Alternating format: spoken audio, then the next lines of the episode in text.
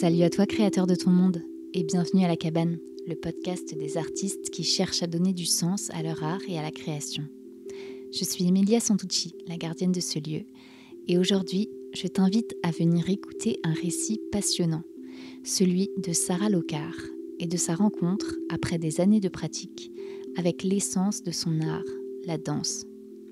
Sarah est danseuse et chorégraphe. Ses domaines de prédilection sont les claquettes et la danse contemporaine, mais elle a exploré plein de styles et d'approches différentes à travers le monde. Nous nous sommes retrouvés à la cabane pour parler du mouvement, et il se trouve que notre conversation nous a emmenés sur un tout autre chemin tout aussi passionnant. On y parle des rêves qui nous attendent au bout d'une intuition, de son incroyable rencontre avec Sevienne Glover, claquettiste mondialement renommée, de la vie à New York City des neuf sens du corps humain et de notre façon de les aborder. On parle aussi de la danse à l'université et dans la société, et de la difficulté de cet art perçu comme muet à faire entendre sa voix. Si toi aussi ce programme te met en appétit, viens un peu par ici. Je te promets un épisode d'une force et d'une puissance qui force la passion et nous invite encore à poser des questions. Bienvenue à la cabane. T'as la petite vue dans la neige Ouais. Enfin, je n'ai pas à la neige vraiment, mais j'ai une petite vue. Ah, c'est possible que des fois, quand je pars dans mes idées, je te regarde pas. Parce que Ah je ouais, sais que quand je aussi. regarde quelqu'un, je... du coup, ça me. Pareil. J'ai hyper du mal à suivre le fil de ma pensée Ouais. si je regarde la personne. C'est trop bizarre. Mm. Je me demande pourquoi. Ouais. Merci bien. C'est marrant parce que le fait de devoir te parler, je sens que j'ai la gorge un peu nouée. T'as pas l'habitude de parler.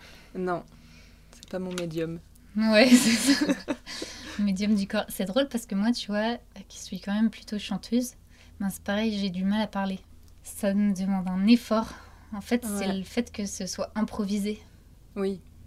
Parce que tant que je sais euh, ce que je dois dire, sur quelle note je dois le chanter, Tout va bien. ça va.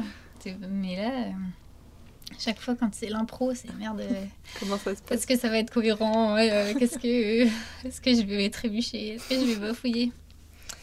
Donc ouais, toi Sarah, ton médium c'est le corps. Ouais. t'es danseuse et chorégraphe. Mm. Euh, moi, si je dois te résumer en une anecdote, Mm. t'es allée attendre le chorégraphe à la fin du spectacle pour lui dire je vais travailler avec vous. Il t'a dit ouais c'est ça ouais. T'es reparti le chercher à New York et là il t'a dit bon d'accord. Ouais. Qu'est-ce qui t'a poussé à ça? Ben, je pense que moi, mon parcours de danse, il est pas du tout dans le parcours type du danseur euh, académique. Moi, j'ai pas fait le conservatoire national supérieur, j'ai pas non plus fait l'opéra. j'ai fait un petit conservatoire de région euh, jusqu'à mon certificat de fin d'études du conservatoire, dans lequel j'ai fait du coup des claquettes, parce que le, le chorégraphe dont tu parles est claquettiste. Et euh, de la danse C'est jazz et du C'est classique. quoi son nom? C'est Vion Glover. Ok. Ouais. Cool. Parce qu'après, à la fin, dans la description, je mets toutes les références de qui on parle, qu'on parle et tout. Ah ouais. Ouais, ouais. Pardon, je t'ai coupé. non, du coup, euh, j'avais hésité au collège à partir en sport-études danse. Je pense que j'ai fait le choix en réfléchissant aussi personnellement, avec aussi des conseils des grands-parents, la famille, enfin voilà, qui sont un peu inquiets quand tu leur dis que tu veux faire de la danse quand même, qui disent fais d'abord quand même ton lycée. Euh, je suis restée au conservatoire, j'ai fini mon lycée, et après je suis rentrée en école professionnelle de danse. Et en fait là, ça a été deux ans un peu euh, étranges où à la fois je découvrais ce que c'était de danser 6 heures par jour, pratique au conservatoire en fin d'année de conservatoire, j'étais à 10-12 heures par semaine de danse. Et là, je passais à 6 heures par jour sur 5 jours. Donc déjà, Ah. physiquement, il y a quelque chose qui, qui change complètement, en fait. Et du coup, une autre approche de son corps qui se met en place. Mais moi, j'avais vraiment envie de tendre, euh, depuis toujours, j'avais senti que c'était vraiment le, le travail chorégraphique qui m'intéressait et le travail de danseuse. Et cette école formait beaucoup plus des professeurs. Et au bout de ma deuxième année, moi j'ai eu l'impression de complètement perdre en fait les raisons de pourquoi j'étais devenue danseuse. Mhm. C'était quelque chose de très mécanique et technique qui se mettait en place. Mais moi, la, la substantifique moelle un peu de, de la discipline, je la trouvais plus. Et du coup, j'ai fait le choix d'arrêter, de pas aller sur ma troisième année d'études qui était normalement la dernière, pour en fait aller un peu à, à droite, à gauche, euh, rencontrer euh, des danses. J'ai pris des stages un peu partout en France. J'ai rencontré un chorégraphe à Toulouse où je suis partie avec sa compagnie en Côte d'Ivoire pour apprendre les, les danses ivoiriennes. Quand je suis revenue, il y avait un, chorégraphe euh, qui proposait d'intégrer des jeunes danseurs à sa création en Hollande, donc je suis partie. Enfin, ça a été un peu un parcours euh, là de rencontre en fait professionnelle avec le milieu de la danse et qui m'a montré qu'en fait la danse a été aussi variée qu'il y avait de danseurs, enfin que les possibles de cette discipline sont euh, infinis entre guillemets. Et on a besoin d'un corps, mais en fait après comme on le bouge, presque c'est chaque personne a sa particularité.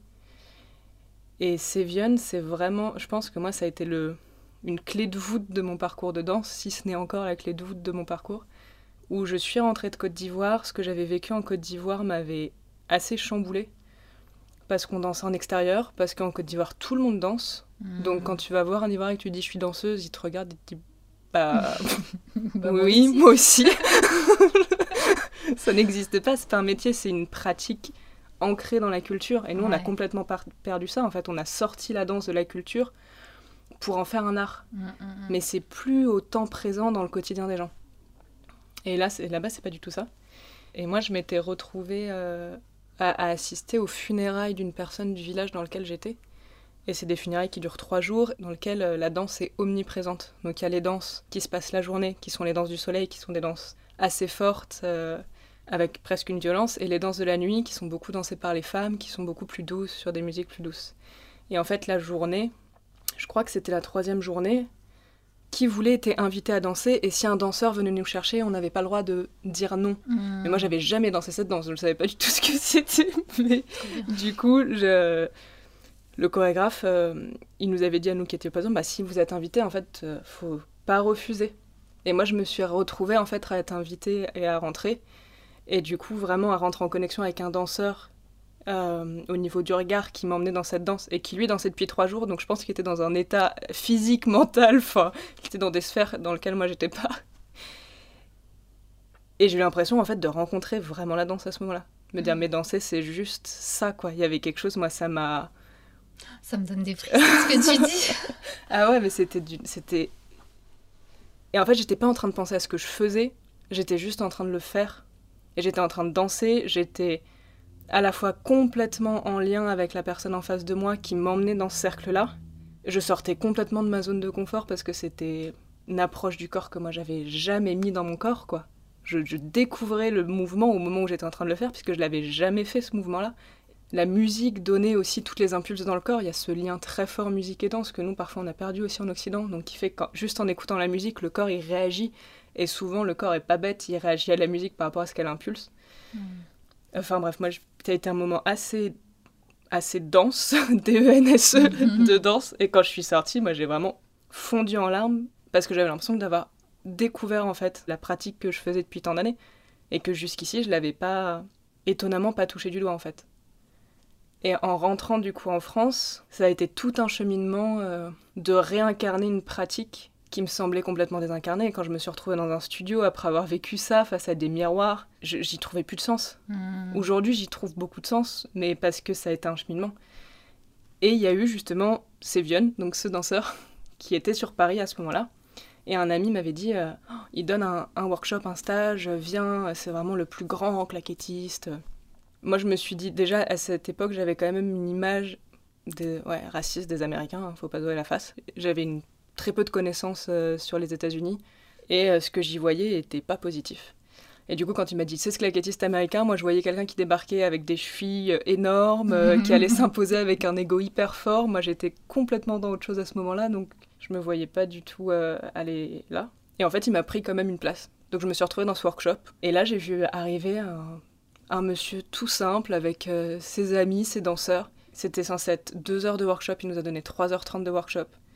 Et moi, il m'a déconstruit ma... tout ce que j'avais appris en claquette. En fait, c'est comme s'il m'avait balayé d'un revers de manche. Il hmm. revenait justement dans la, dans la musique, il revenait dans, dans la perception de son corps par rapport à la danse, dans la perception de l'espace dans lequel on se trouve. Et ça faisait lien un peu avec ce que j'avais vécu en Côte d'Ivoire. Donc à la sortie de ce stage, je me suis dit, bon, je vais aller voir quand même son spectacle à, à ce fameux danseur. Et là, ça a été explosion où en fait j'avais l'impression de voir sur scène quelqu'un qui liait ce que je venais de découvrir en Côte d'Ivoire, hmm. des sens un peu de la danse, et la pratique aussi qui est faite en Occident de la danse en spectacle, en scène, mise en scène, Avec Euh, une technique. et avec une technique travaillée. Bah, je dis pas non plus que les techniques africaines sont pas travaillées, parce Ouais, qu'elles sont hyper travaillées. Mais je veux dire, dans le côté euh, spectacle, Dans le côté performance. dans en le côté performance. Et c'était une, euh, une explosion, surtout que c'était un solo. Je te laisse imaginer 1h10 de saut de claquette, Putain. ça peut être sacrément chiant. Enfin, non, Ah, ouais, moi ouais. quand je me suis dit une heure de solo de claquette, c'est. Bah, faut, faut y amener autre chose, quoi, pour que ça. Ça- mm, mm, Et mm. déjà, lui, il a une technicité et une rapidité de pied, une diversité de frappe qui est incroyable. Mais en plus, il y avait, il y avait complètement autre chose qui l'amenait dans, dans, sa- dans la danse. Moi, j'avais l'impression d'être face à une espèce de transe, en fait. Et ça venait percuter directement. En tout cas, moi, ça m'a percuté directement euh, le cœur, euh, tout. Et à la sortie du théâtre, en fait, je me suis dit, bah, je vais, je vais l'attendre. Mais c'était complètement indépendant de ma volonté, en fait. Mhm. Vraiment, je suis sortie du théâtre de la ville, j'étais un peu un zombie. Je me suis orientée vers la sortie des, des, Des artistes. À cette époque, je fumais des cigarettes. Du coup, j'ai fumé un peu clope sur clope devant le- l'entrée des artistes en attendant qu'ils sortent. Qui, il a mis une bonne heure et demie à sortir. Et en plus, il n'est pas sorti tout seul, il est sorti avec sa femme, son fils, euh, ses musiciens, euh, un autre danseur. Et il m'a vu, il me dit Ah, euh, oui, t'étais au, Au workshop. stage, Alors ouais. qu'on était 60 au workshop. Et là, moi, avec mon anglais qui était proche de zéro, j'ai essayé de lui dire Est-ce que tu, tu me prendrais en tant qu'élève? Je, je savais même pas en fait pourquoi Mhm. j'étais là. Je savais que j'avais envie de lui parler, je savais que j'avais envie de bosser avec lui. Et là, il a pris 20 minutes euh, pour, euh, pour m'expliquer lentement en anglais qu'en fait, lui, il était danseur, chorégraphe, qui formait personne, mais il m'a donné plein de pistes. Et notamment, il m'a dit cette phrase magnifique. Il m'a dit, mais pour trouver tes rythmes en claquette, il faut juste que tu trouves tes rythmes fondamentaux dans ta vie. Et il m'a dit, va, va écouter les rythmes, mais les rythmes du quotidien, les rythmes de tout, en fait, des pas, euh, du métro, tout a un rythme, en fait. Et il me disait, écoute, juste écoute ce qui se passe. Et ça va te donner euh, une source infinie de travail pour tes claquettes, quoi. Du coup, moi, je suis rentrée de chez moi, pour ceux qui connaissent Paris, de, de Châtelet à Jaurès, après cette discussion, À pied, à pied. t'as écouté le rythme de tout sur ton chemin. Pas du tout. Je pense qu'à ce moment-là, j'étais dans une bulle, mais c'était évident que je rentre à pied. Et sur ce chemin, je me suis dit, bah en fait, pars à New York. Et lui m'avait pas dit oui, mais euh, ça a été une évidence qu'il fallait que je parte. Et je suis partie euh, au mois de septembre à New York, en sachant pas du tout ce que j'allais découvrir, en sachant que moi, New York, c'était tout sauf la ville où je voulais vivre. Et pour déstresser un tout petit peu mes parents, parce que j'avais 21 ans à l'époque, je leur ai dit qu'ils m'avaient accepté, enfin que Sévienne Mhm. m'avait dit passe me voir. Il m'a jamais dit ça hein, dans la réalité des faits. Jamais Sévienne m'a dit mais bien sûr passe me voir. Non. il m'a dit je suis danseur et chorégraphe, il y a un océan entre nous, point quoi. et moi en fait arrivé à New York, bah du coup j'ai il y a ce qu'on appelle des cours open, donc c'est des classes en fait qu'on peut aller prendre pour euh, travailler sa technique. Et ça, il y en a partout là-bas. Donc je me suis gavée de ces cours, euh, de ouais, de la découverte aussi de, de ce pays et tout ça. Et je passais beaucoup de temps quand je sortais de, de mes journées. En fait, il y a l'Hudson River, c'est vraiment euh, du côté ouest Mhm, de mhm. l'île de Manhattan. Et je savais que derrière il y avait le New Jersey. Et en fait, c'est bien, il n'est pas sur New York, il est dans le New Jersey, dans l'état du New Jersey. Et souvent, j'étais là et il y avait deux choses auxquelles je pensais. Parce que je pense que je suis très touchée par les Indiens d'Amérique. Et je me disais, bah là, derrière cette rivière, il y a, bon, en premier, le New Jersey où il y a Sevion, et encore plus loin, il y a les grandes plaines amé- amérindiennes.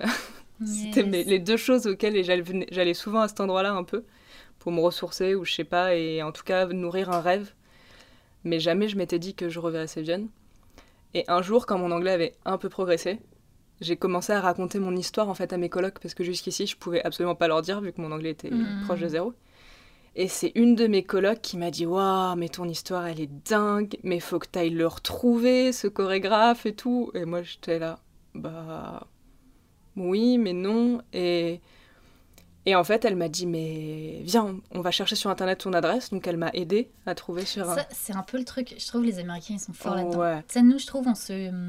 Non, mais soit je vais déranger ou je rêve trop. Les Américains, ils rêvent. Ouais. Enfin, je sais que quand je suis allée à New York il y a 2-3 ans, euh, je suis restée juste 10 jours. Ouais. J'ai détesté la ville. Mm. Mais par contre, en repartant, j'ai dit Ok, il y a un truc que je vais emmener dans mes valises avec moi en rentrant.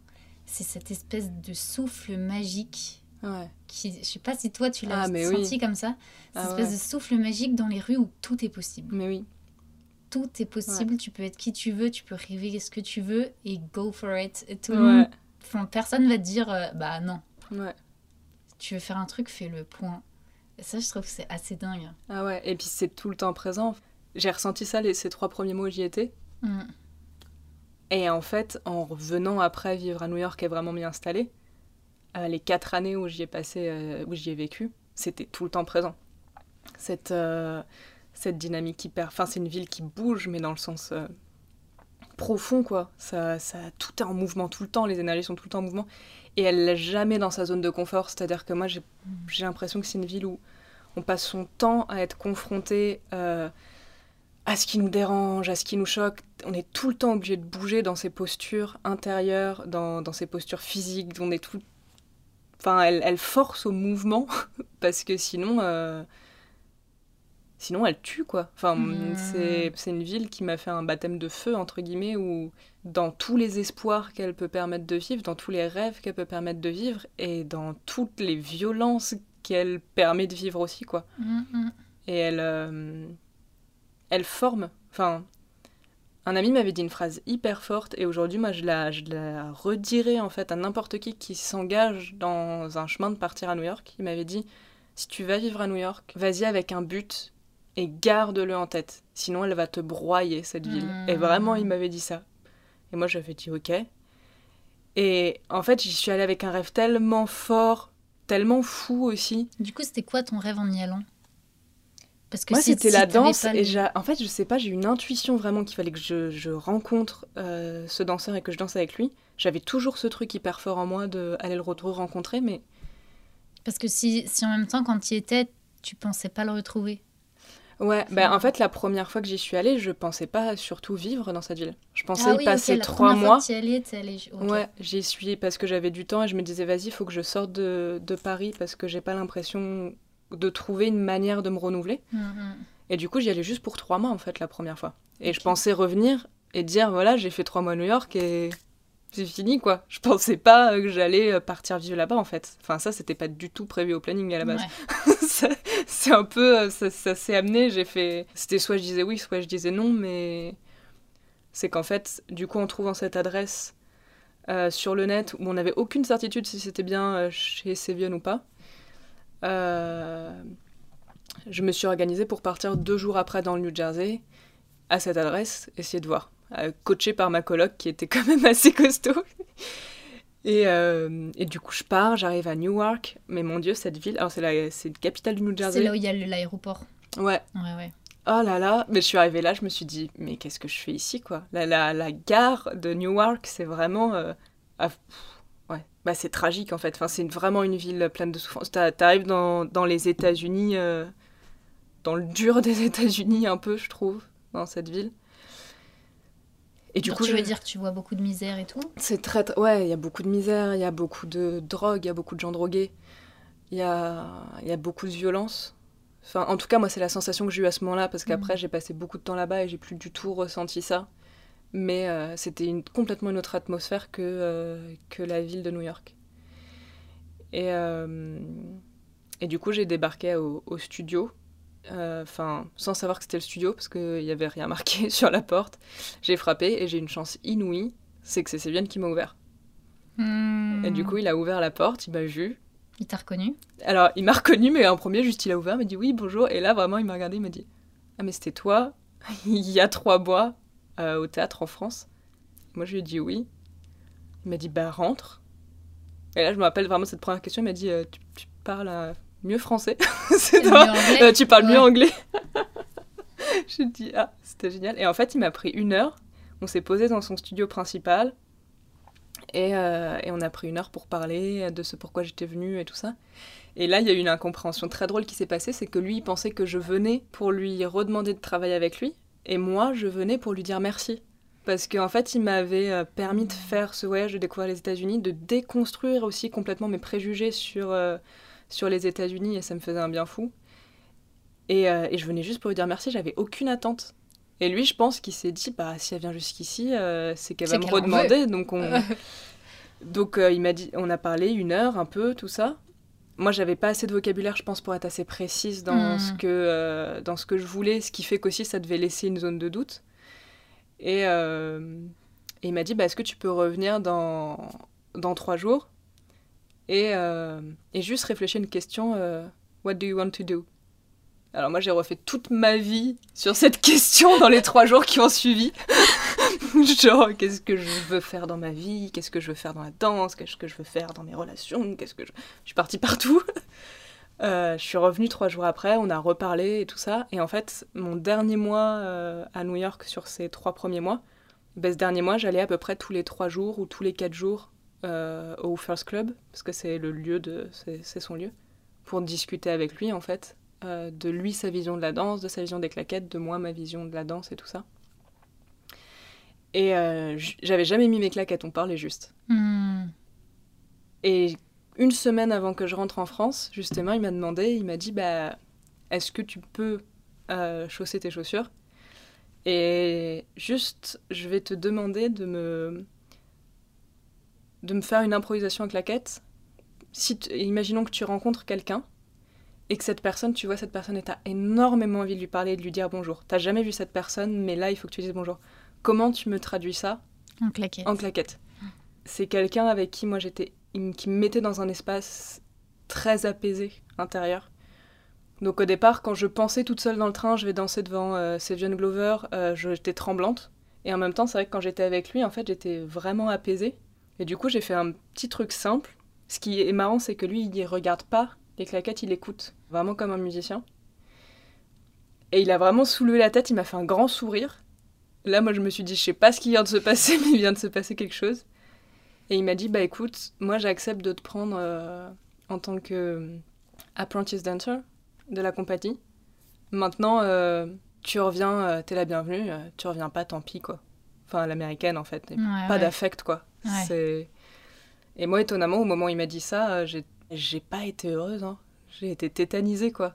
C'est-à-dire que à la fois, c'était mon rêve, mais qu'il y a tellement une grande différence entre rêver un rêve et vivre un rêve, et que la démarche est pas la même.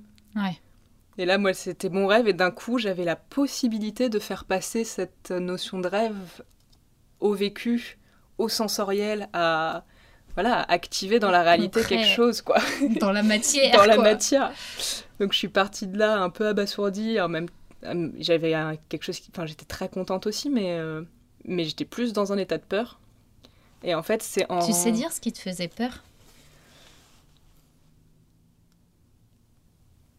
Bah, c'est en fait c'est de sortir d'une zone de confort.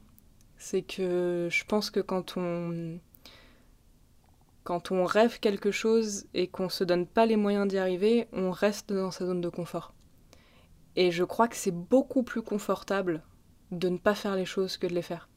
Parce que devoir euh, mettre en place euh, matériellement des choses pour réussir à concrétiser un rêve, ça demande de sortir de sa posture habituelle, ça demande de se confronter euh, de soi à soi-même, ça demande de se confronter aux autres, ça demande de, de faire un ménage dans sa vie, ça demande d'être d'être en mouvement en fait, en vrai mouvement intérieur. Hmm.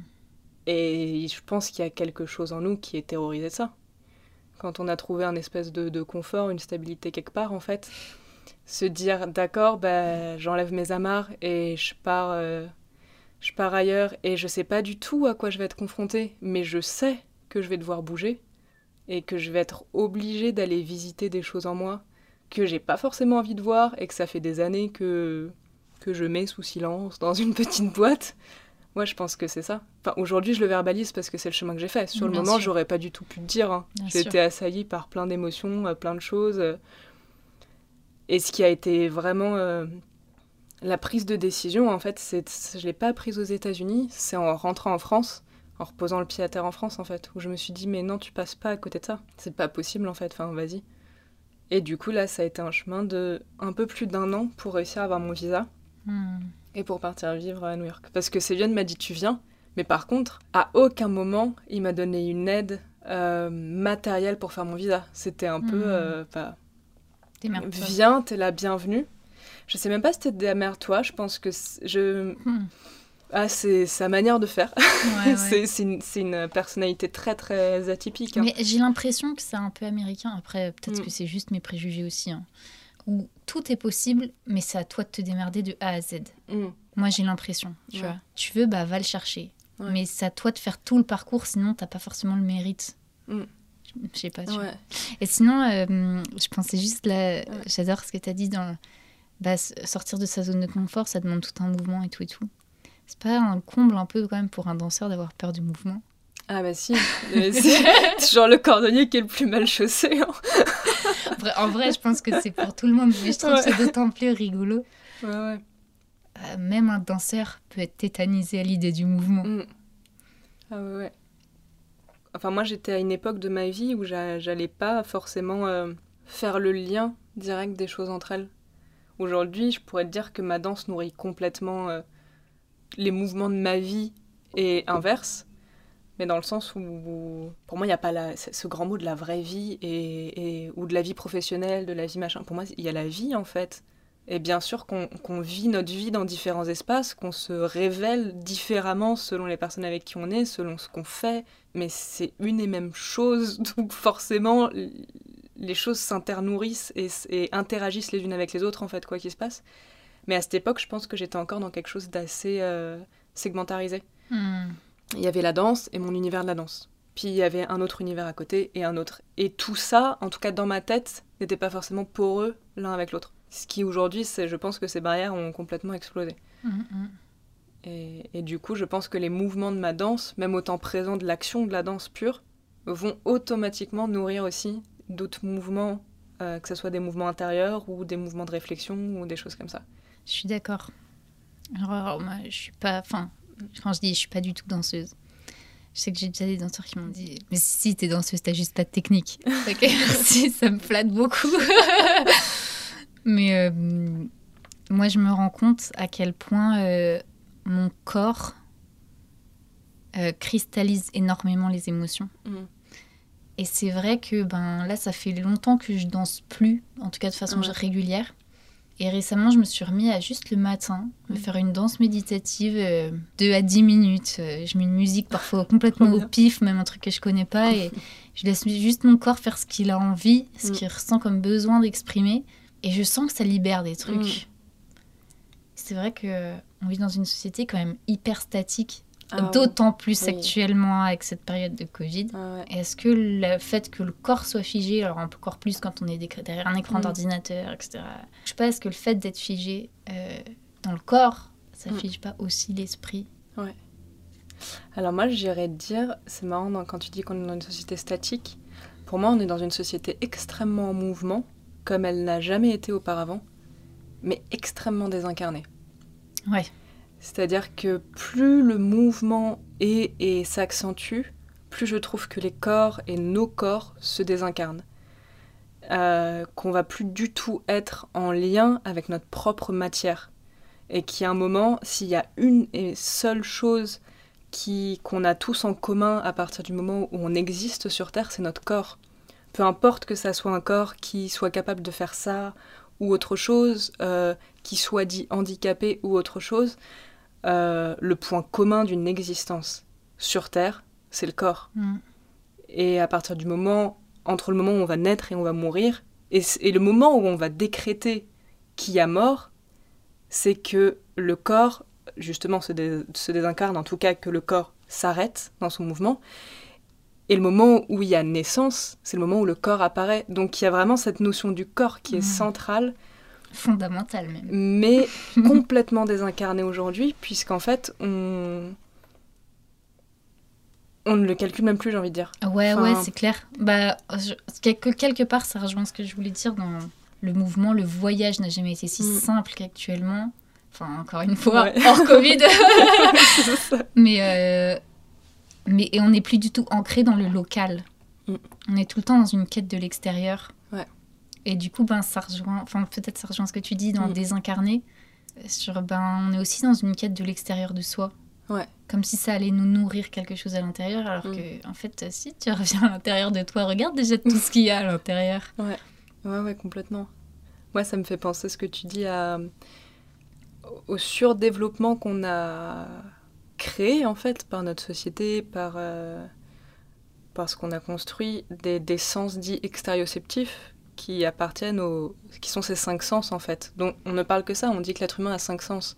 Scientifiquement, c'est faux. L'être humain a bien moins, plus que 5 sens. Il en a 8 au moins. Vraiment, euh, ils en ont décrété qu'il y en avait 8 ou 9, mais je suis Ok. pas à fond là-dessus. Mais en tout cas, que tu avais tous les sens dits intérioceptifs, comme notamment la proprioception. Mhm. Mais ceux-là, on on n'en parle pas du tout. Donc les sens extérioceptifs qui nous donnent euh, une information sur ce qui est extérieur à notre corps sont développés et sont euh, surinvestis dans notre société. Les sens euh, intérieurs qui nous donnent une information sur ce qui se passe en nous sont désinvestis en fait. Et je pense qu'en tant que danseur, c'est là, c'est ce qui est hyper intéressant, c'est qu'on réinvestit ce champ. C'est notre outil de travail premier, c'est nos sens. Bien sûr, nos sens qui nous donnent euh, des informations sur notre espace externe, mais énormément et principalement les sens qui nous donnent des informations sur ce qui se passe dans notre corps. La proprioception, ça va vraiment être toute la relation de... C'est la façon dont le corps se voit lui-même, en fait, entre guillemets. Comment je sais que là, je suis assise, quoi. Et que je Mhm. le ressens, en fait. Enfin, et tout ça, on s'en, on s'en déconnecte énormément parce qu'on est tout le temps happé. Je trouve, par exemple, ce monde d'écran est très fort là-dessus. On, on sort de nous-mêmes pour être projeté dans d'autres univers. C'est que nos yeux, notre ouïe qui est investi. Enfin, il y a, y a- il y a quelque chose en fait où, où on est tout le temps dans la projection externe de nous-mêmes. On, on sort de, de ce qu'on est pour aller euh, vers quelque chose d'autre. Et là, je crois qu'il y, a y quelque chose à réinvestir euh, de presque de façon urgente en fait. Ouais, toi, que- tu dis que la danse, c'est un outil d'utilité publique. Ouais. Je, je crois que le confinement, le premier en tout cas, a été. euh, il m'a, enfin, il y a un an, il m'est arrivé quelque chose. euh, je me suis blessée au genou. Et c'était une blessure que j'avais jamais eue, une douleur que j'avais jamais eue. Euh, en danse, on se blesse assez souvent. Je pense n'importe quel sportif. Enfin, dealer avec euh, la, la blessure et la douleur, c'est quelque chose qui, qui s'apprend. Mais là, moi, c'était vraiment quelque chose où je me suis dit, oula, je connais pas du tout cette douleur, je sais pas ce que c'est, et franchement, elle m'annonce pas quelque chose de bon. Donc il y a eu ce... ça qui m'a stoppé un peu dans ma lancée. Et après, le moment où je pouvais commencer à repartir parce que hum, ça se calmait au niveau de la douleur, il y a eu le confinement. Donc il y a eu vraiment deux stops en fait. Et en même temps, ce confinement est arrivé pile poil à temps parce que ça m'a permis aussi de vraiment consolider ma blessure que si j'avais repris à, fond, à- enfin, au moment où je voulais le reprendre, en fait, je me serais pas vraiment écoutée physiquement. Et je pense que ça m'a amené dans cette zone de questionnement de me dire, bah, est-ce que je veux continuer en danse en sachant que là, bah, mon corps, il commence à, avoir des séquelles, en fait, de cette pratique? Et, euh, et quel champ dans la danse je veux investir? Parce que je pense que c'est c'est un art qui est tellement énorme et il y a tellement de possibles que quelle est ma place, en fait, aujourd'hui dans, dans cette discipline, quoi? Et ça a été trois mois un peu qui, qui ont cheminé autour de ces questions. Et déjà, il y a quelque chose qui s'est résolu qui était que oui, la danse, c'est mon outil de travail par excellence, c'est ce que j'aime faire et que, et que je veux pas changer de voie. En fait, cette fameuse euh, questionnement de un artiste, à un moment, il doit faire autre chose. Bah non, je pense qu'un artiste, il peut euh, travailler dans son art toute sa vie et c'est juste qu'à partir du moment où ça fait des dizaines d'années qu'on travaille avec un outil, la, la préciosité de cet outil. La relation en tout cas qu'on établit avec, euh, avec une discipline est juste somptueuse quoi. Passer à côté de ça pour passer à autre chose, moi aujourd'hui je trouve ça, je trouverais ça un peu que dérisoire. ouais, t'as douté, t'as douté de ça? Enfin, tu t'es posé la question de potentiellement passer à complètement autre chose? Je me suis posé la question déjà avec cette blessure au genou si je pourrais continuer à danser. Hmm. Euh, dans le sens de performance qui nous est un peu imposé parfois dans le monde occidental, euh, en tout cas en France par rapport à la danse. Et par rapport au confinement et tout ce que ça a imposé par rapport aux arts et qui est encore présent aujourd'hui, euh, si je pourrais vraiment euh, bah, continuer matériellement à gagner ma vie de ma discipline en fait. Mhm. Les deux étaient très matériels, qui étaient euh, bah, un, c'est mon outil de travail, mon corps qui me lâche entre guillemets, en tout cas qui, qui fait une un break quoi. Et l'autre, c'est mon espace de travail qui disparaît. Est-ce que malgré ça, je veux continuer avec avec cette discipline Et en fait, bah moi ça a été un oui mais inconditionnel. Mais Et c'est quoi alors qui t'a qui t'a fait te dire bah oui Je pense que la danse, je pense que d'autres disciplines sont aussi gardiennes de ça, mais je crois que la danse est vraiment gardienne euh, de quelque chose que notre société est en train d'oublier. Et notamment de ce rapport à l'autre, de ce rapport à la matière, de cette relation qui existe. Euh, entre soi et l'espace qu'on habite, entre soi et les autres, et entre soi et soi. Et que les outils qu'on utilise en studio, et notamment en tant que danseur pro, je crois qu'il y a une urgence à les sortir du studio pro pour les proposer euh, à d'autres personnes en fait. Et à toute autre personne, c'est-à-dire amener ces outils euh, dans euh, dans d'autres lieux. Aujourd'hui, tous les lieux du spectacle sont fermés, mais amenons ces outils dans les équipes qui bossent à la banque. Amenons ces outils dans les prisons qui ne sont pas fermées. Amenons ces outils dans les hôpitaux. C'est moi, je pense qu'il y a des outils qui sont alors, je veux bien que tu développes. Euh, euh, c'est quoi pour toi l'outil de danse que tu veux amener dans, dans la société? Bah, Par exemple, déjà de se remettre en contact avec son propre corps, en fait, tout simplement. De sortir de cette fragmentation et de cette, euh, ouais, cette fragmentation de nos corps. Ça permet de se réunir, ça permet d'être plus en contact de ses propres besoins, que ce soit des besoins émotionnels, mais des besoins physiques aussi des fois. C'est-à-dire que des fois, on se met dans des postures physiques qui nous font mal au corps et, et notre corps et il va nous protéger. C'est-à-dire qu'il y a plein de douleurs qu'on va pas sentir parce que nos muscles posturaux vont s'adapter pour qu'on puisse tenir euh, dans cette posture alors que euh, elle est très inconfortable pour nous. Elle est pas très bonne euh, parfois pour nos articulations, mais on va s'acharner dans cette posture et notre corps va mettre en place du coup tout un schéma de de... Compensation Ouais, merci. De, compensation pour, euh, pour que la machine tienne la route, quoi. Et déjà, c'est prendre conscience, euh, un temps soit peu, euh, de là où on compense, de nos tensions. Et la tension n'est pas grave dans le corps, le corps fonctionne avec la tension, parce qu'on ne pourrait pas tenir debout sans tension. C'est une machine qui est faite pour supporter des tensions très fortes, à la fois des fois ancrées et des fois relâchées. Enfin, ce cheminement du relâchement, tension, relâchement, tension, en fait, notre corps, il est, il est plein de ça, et c'est nécessaire à son bon fonctionnement et à notre bon fonctionnement sur Terre. Le conscientiser, enfin, moi, je, vois, je donne des cours à côté et, souvent, quand je demande aux gens s'ils savent où est leur foie, s'ils savent où est leur rate, quelle est la taille de leur cœur, mais les trois quarts des gens ne savent pas, quoi. Et en fait, rien que ça, je trouve ça hyper symptomatique d'une société qui se désintéresse de ce qui se passe à l'intérieur, parce que là, je mm. parle juste de la notion anatomique, pour le coup. Notre société était très dans la tête, très scientifique. Je me dis peut-être qu'en abordant le corps par ce biais-là, les personnes vont, euh, vont trouver quelque chose. Et en fait, je me rends compte que même sur ce plan-là, bah, il y a beaucoup de gens qui sont à côté de la plaque de ce qui, ce qui se passe en eux, quoi. Et... je me suis perdue, je sais plus. Est-ce qu'on a un peu une société de l'abstrait? Et que quelque part, passer par la danse, c'est ramener du concret Ouais, je crois que c'est... Ouais, je pense que c'est ramener une moi, tu vois, comme je travaille beaucoup bah, avec le théâtre, le chant, et puis un peu avec la danse, c'est, je préfère au monde travailler avec les danseurs, c'est ce que je préfère. Mm. Mais bon, bah, moi, mes outils, c'est plutôt le théâtre et le chant. Pour moi, la danse, c'est vraiment l'art concret. Mm. Dans le sens où le théâtre, tu peux toujours tricher. Il y a des techniques, mais j'ai l'impression qu'elles sont toujours floues. Mm. Euh, elles sont, elles sont pas spécialement bien transmise, entre guillemets, enfin, dans le sens où la, danse, tu vas avoir euh, des techniques très codifiées. Très, bah, c'est comme ça ou comme ça, point. Après, on peut, on, peut se trouver d'autres chemins, mais il y a vraiment des, des codes. En chant, il y a pas mal de codes et de techniques. Mais comme tu peux que te reposer sur ton ressenti et ton oreille, ça rend les choses très abstraites aussi. C'est pour ça qu'on travaille beaucoup avec des images pour ben, amener le côté visuel via l'image Enfin, moi, en tout cas, c'est comme ça que je travaille. Et en théâtre, je trouve que là, c'est un flou complet parce que euh, bah, souvent, les gens sont tellement pareils dans l'intellectuel sur qu'est-ce que je vais dire. Mm. Combien il y a de comédiens qui sont désincarnés dans leur corps. Et ouais, pour, enfin, pour moi, en tout cas, la danse représente vraiment mm. euh, l'art du concret, quoi. Ouais.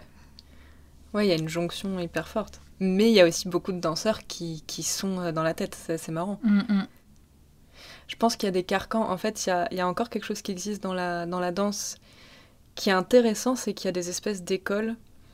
La question maître-élève existe beaucoup en danse.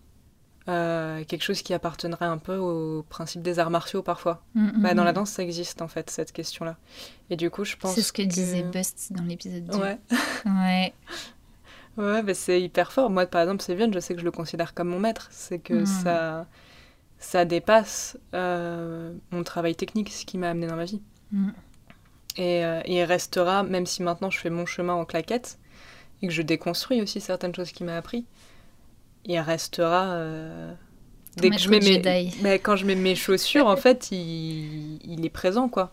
C'est assez marrant. C'est Il y, a, trop un- beau. il y a un truc un peu. Ah une forme de spiritualité un peu. une f- ou une forme d'allégeance, en fait, à une Mhm. école. Euh, de descendance, presque. De, t'es- t'es l'élève d'un tel qui a été l'élève d'un tel, de, de cheminement, de passation euh, très forte. Ben, c'est ça que je trouve beau. C'est que ça part vraiment de l'humain, enfin que ça passe vraiment d'humain à humain. Tu vois, juste pour refaire le parallèle avec la musique classique, c'est quelque chose de lointain Ouais, et qui est juste régi par des espèces de dogmes. ouais. Tu vois, et comme s'il y avait une façon de bien faire et c'est pas.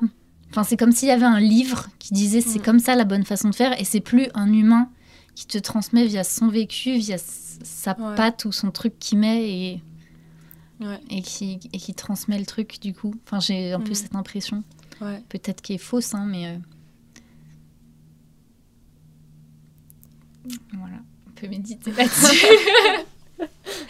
Mais parce que la musique est écrite aussi. Et je pense que Ouais, c'est ça ouais. aussi la- la- l'intérêt parfois de protéger la danse, entre guillemets, c'est que moi je l'appelle un peu, et je suis un peu défenseuse de ça, mais c'est un peu l'art oublié dans le sens où c'est écrit nulle part. Ouais.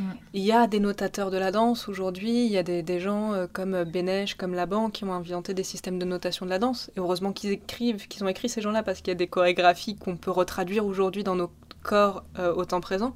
Mais c'est un art qui du vivant, du coup un art qui, qui peut se faire oublier.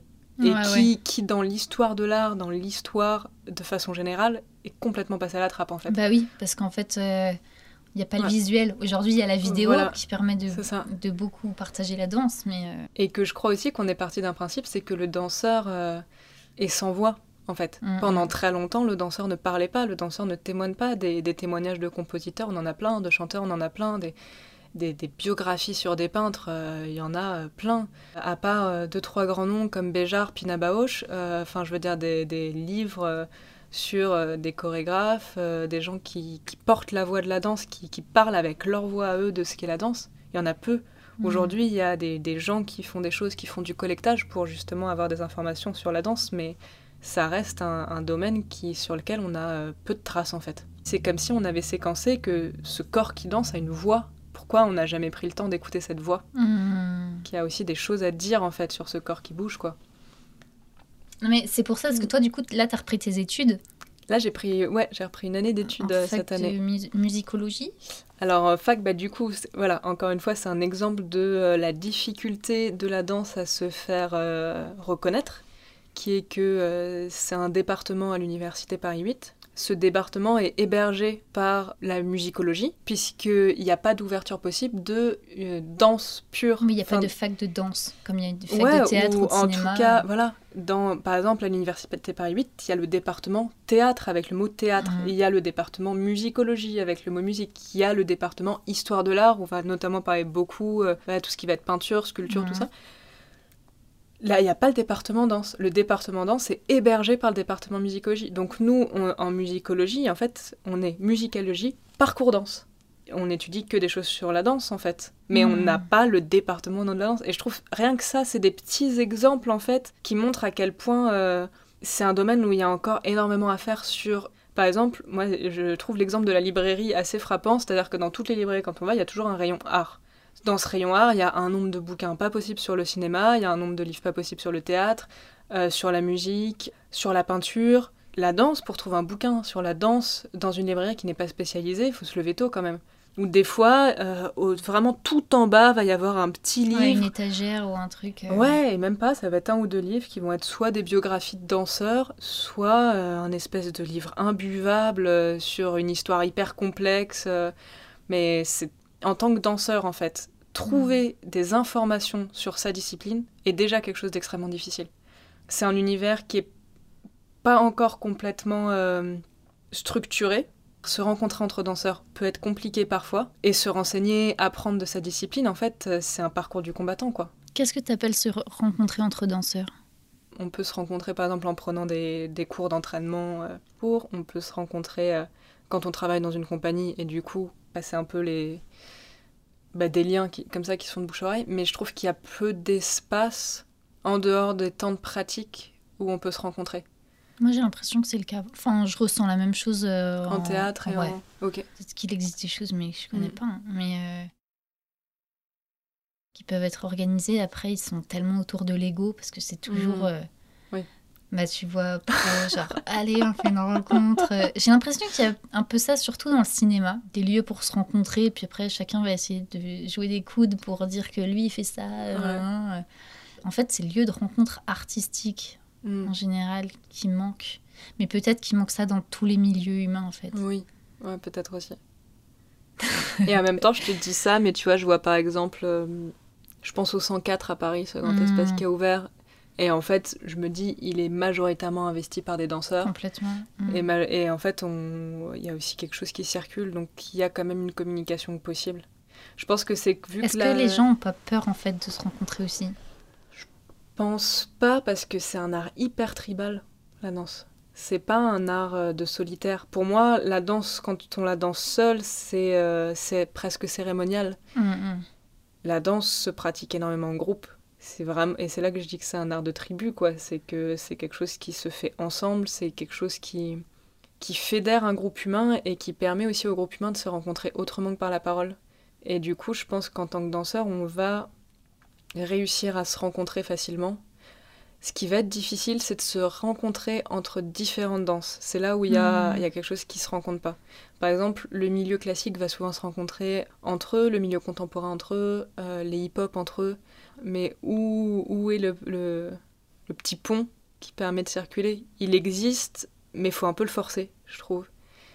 Et pourtant, on pratique tous le même art. Mais on se donne pas toujours des clés. Par exemple, des fois, je trouve qu'il y a des danseurs euh, hip-hop ou des danseurs, je sais pas, de flamenco ou de tango qui auraient peut-être des clés extraordinaires qui pourraient euh, donner à un danseur classique, euh, comme les danseurs classiques ont des clés extraordinaires qui pourraient peut-être juste euh, donner euh, à, à- à, je sais pas, un danseur de dancehall. Enfin, j'en sais rien, je dis ça complètement au hasard, mais, j'adore parce que en fait, des... moi je le vois à échelle. euh, Ouais. bah, encore une fois, comme en travaillant avec des comédiens, des chanteurs, des danseurs, enfin euh, cette interdisciplinarité. Ouais. ouais, c'est juste ce que je dis. Ouais. Moi, je trouve c'est tellement important qu'un comédien ait accès à la danse. Euh, Quand je dis j'adore travailler avec des danseurs, j'adore. Un de mes tafs préférés, c'est quand j'interviens auprès de compagnies de danse pour leur faire travailler l'interprétation. En fait, moi, je jubile parce que hum, je cherche tellement à travailler l'incarnation justement Ouais. corporelle chez un comédien que là, ben, je suis avec des gens qui incarnent tellement bien leur corps que, ok, ben maintenant, on va, on va travailler ce qui émane autour de ce corps. Mm. Et euh, j'adore, j'adore, j'adore, j'adore. C'est vraiment ce que je kiffe le plus. S'il y a des, des chorégraphes qui m'écoutent, euh, appelez-moi. Euh, je vais venir travailler avec vous. Et euh, ouais, du coup, je vois vraiment cette importance justement des vases communicants entre les dis- Mm. différentes disciplines artistiques. Et du coup, je trouve ça encore plus puissant quand on va zoomer dans une discipline et que déjà dans une discipline, on fait Ah, mais ce serait bien que. C'est pareil en chant. Mm. C'est hyper intéressant d'aller explorer d'autres techniques, d'aller explorer du lyrique, d'aller explorer du Mm. jazz. Ça vient apporter plein de nuances à ta palette en fait. Oui, Pareil en théâtre. Ouais. C'est vrai que je pense que quand on veut se spécialiser, il y a un moment, il y a peut-être une technique qui prend le dessus, mais ça n'empêche pas d'aller visiter d'autres techniques et de continuer à être dans la, la rencontre, quoi, en fait, de ce qui se fait. Mhm. Parce que c'est quand même euh, une, et même euh, discipline, en fait, qui se décline sous plein de, plein de formes, Ben oui. mais Et qui peut-être du coup aide toi à trouver ton style. ouais, aussi.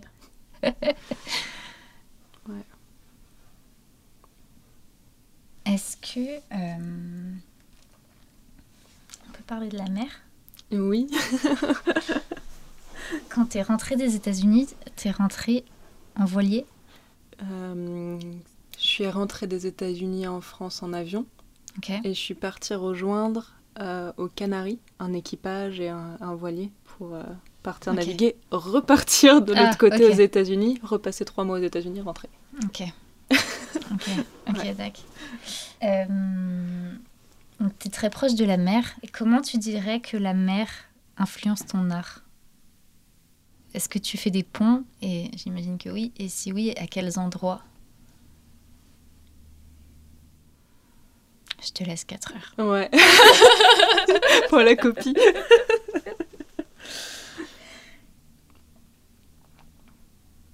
bah non, mais c'est ça. hein. Je crois qu'elle m'apprend le silence aussi.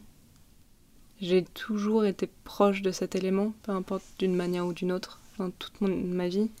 J'ai découvert un- nouvelle relation à, l'océan qui est le, le large en fait, en bateau, il y a trois ans et demi. Et euh, c'est un, c'est un espace qui est à la fois si ressourçant et, et si... euh, je trouve pas le mot, mais il y en a vraiment si hostile. Je sais pas si elle m'a appris quelque chose sur la danse. En tout cas, elle est au... Elle fait partie de ma danse, ça c'est sûr. C'est un... c'est pour, pour moi, je dirais que c'est le maître par excellence, en fait. Parce que ça, l'océan, ça lave. Et en, lave- en lavant, ça met en lumière aussi certaines choses. En fait, moi, il y, a une chose qui, qui a été très forte pendant ces traversées. Ça a été vraiment de retrouver une juste place, c'est-à-dire de juste être là, essayer de faire un avec le bateau qui, qui nous porte et, euh, et, et- ouais, enfin, elle est tellement puissante. Il y a, on peut pas défier la mer, en fait. Hmm. On peut essayer euh, d'être à l'écoute, au, au mieux on peut se sentir en osmose, mais il- le rapport de pouvoir est inexistant avec un tel élément. Et ça c'est incroyable, d'être délesté soudainement du rapport de pouvoir. Et en fait, je crois qu'il est, il est très présent dans notre quotidien à Terre, mais on, on, on le voit pas forcément, qu'il peut être là. Par contre, quand il est plus là, Ouais, on le sent. Et ça fait du bien. Ça fait tellement de bien. C'est marrant parce qu'à la fois, nous, c'était un, un bateau de 9 mètres. 9 mètres 50. Et du coup, c'est très petit. On était 4. C'est assez. euh, ça peut être petit. Et en même temps, on se sent dans un espace euh, immense. Parce qu'à la fois, notre espace de déplacement euh, au sens propre, nous, sur le bateau, bah, c'est assez vite fait. Hein, 4 pas dans un sens, 4 pas dans l'autre. voilà. Mais en même temps, d'avoir cet horizon à 360. euh, on pourrait presque tracer des lignes où, où on veut en fait. Hmm. Si on suivait pas un cap, ça c'est complètement fou. C'est aussi un, un, un sentiment de liberté, moi, que j'ai jamais senti à terre. C'est que je suis hyper impressionnée parce que rien que tu vois, je t'entends parler, ça me fascine et en même temps Mm. ça me terrorise. Pour moi, je crois que je crois que ce serait une des pires situations. L'eau me fait tellement peur. Mm. Et bizarrement, j'ai toujours vécu au bord de l'eau. Mais mais c'est vraiment euh, c'est vraiment un élément qui m'a Mm. toujours fait peur.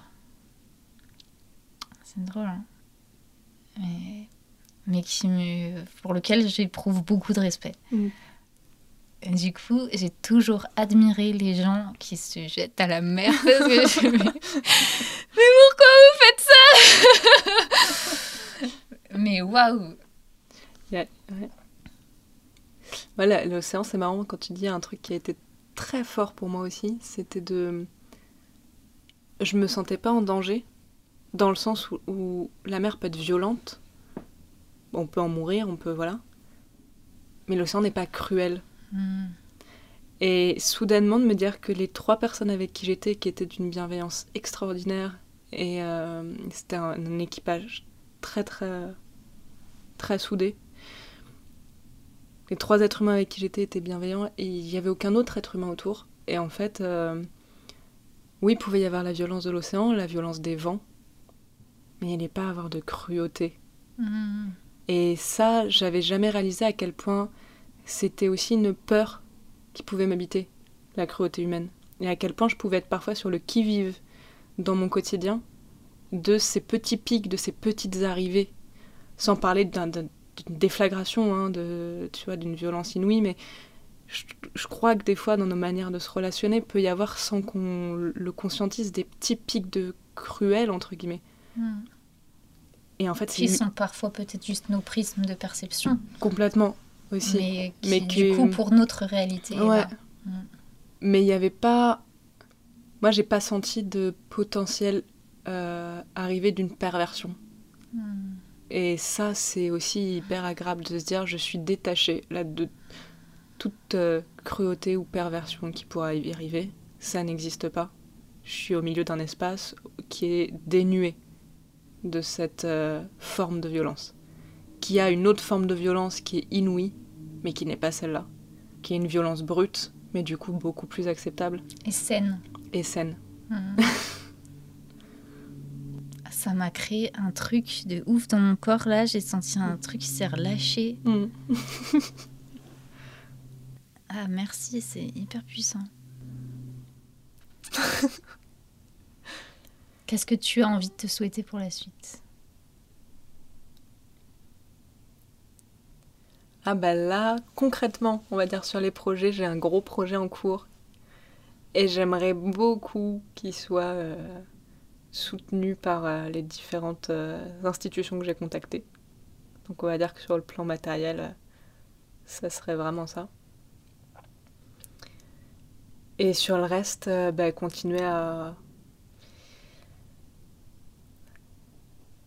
essayer de pas fermer mes, mes, écoutes à ce qui se passe autour de moi. Garder les écoutes ouvertes. Garder les écoutes ouvertes. Yes. Je te propose un petit exercice pour terminer. Allez. Allez, elle ferme déjà les yeux, elle sait. ouais, yes. Je suis prête. Un petit jeu, je te dis trois mots et tu me dis ce que ces mots provoquent dans ton corps. C'est bien, on est dans la proprioception. Ouais. T'es prête? Oui. Et bon, bah, le premier mot, c'est mouvement.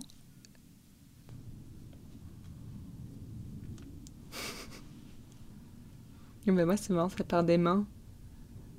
Ça va vraiment du bout des mains jusque dans, dans tout le corps, quoi. Comme un long fil qui, qui circule partout et, et qui met tout en, en action ou en préparation de l'action. Hmm.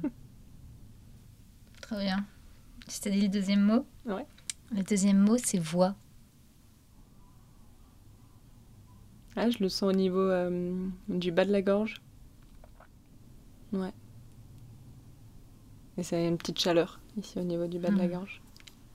Ok. Et le dernier mot, c'est océan.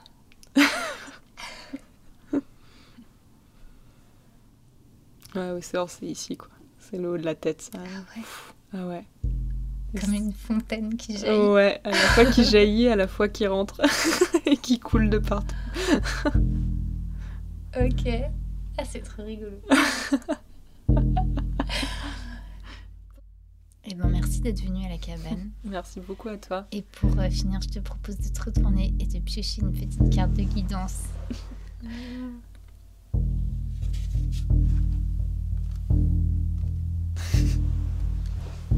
Qu'est-ce que c'est L'éléphant. Ah, c'est un animal qui te va bien, je trouve. Eh ben, je te propose de... T'as le petit carnet, là, qui va te, te raconter ce que, ce que signifie l'éléphant. Et nous, on va souhaiter une bonne euh, journée, bonne nuit euh, euh, aux gens qui écoutent. Et on se dit à bientôt dans la cabane. Merci beaucoup, Emilia. Merci d'être resté avec nous jusqu'au bout. Si l'épisode t'a plu, je t'invite à le partager avec quelqu'un qui pourrait être intéressé. Et si tu souhaites toi aussi parler du pourquoi profond de ta danse et lui donner une voix, je t'invite à contacter Sarah sur les réseaux pour lui en parler. Tous les liens sont dans la description. Je te dis à dans deux semaines pour un nouvel épisode. D'ici là, prends soin de toi. Et si comme moi cet entretien te laisse sur ta faim, c'est promis, c'est juré, on en parlera encore. Sarah reviendra nous dévoiler d'autres trésors. Je te le disais en introduction, on avait prévu de parler du mouvement.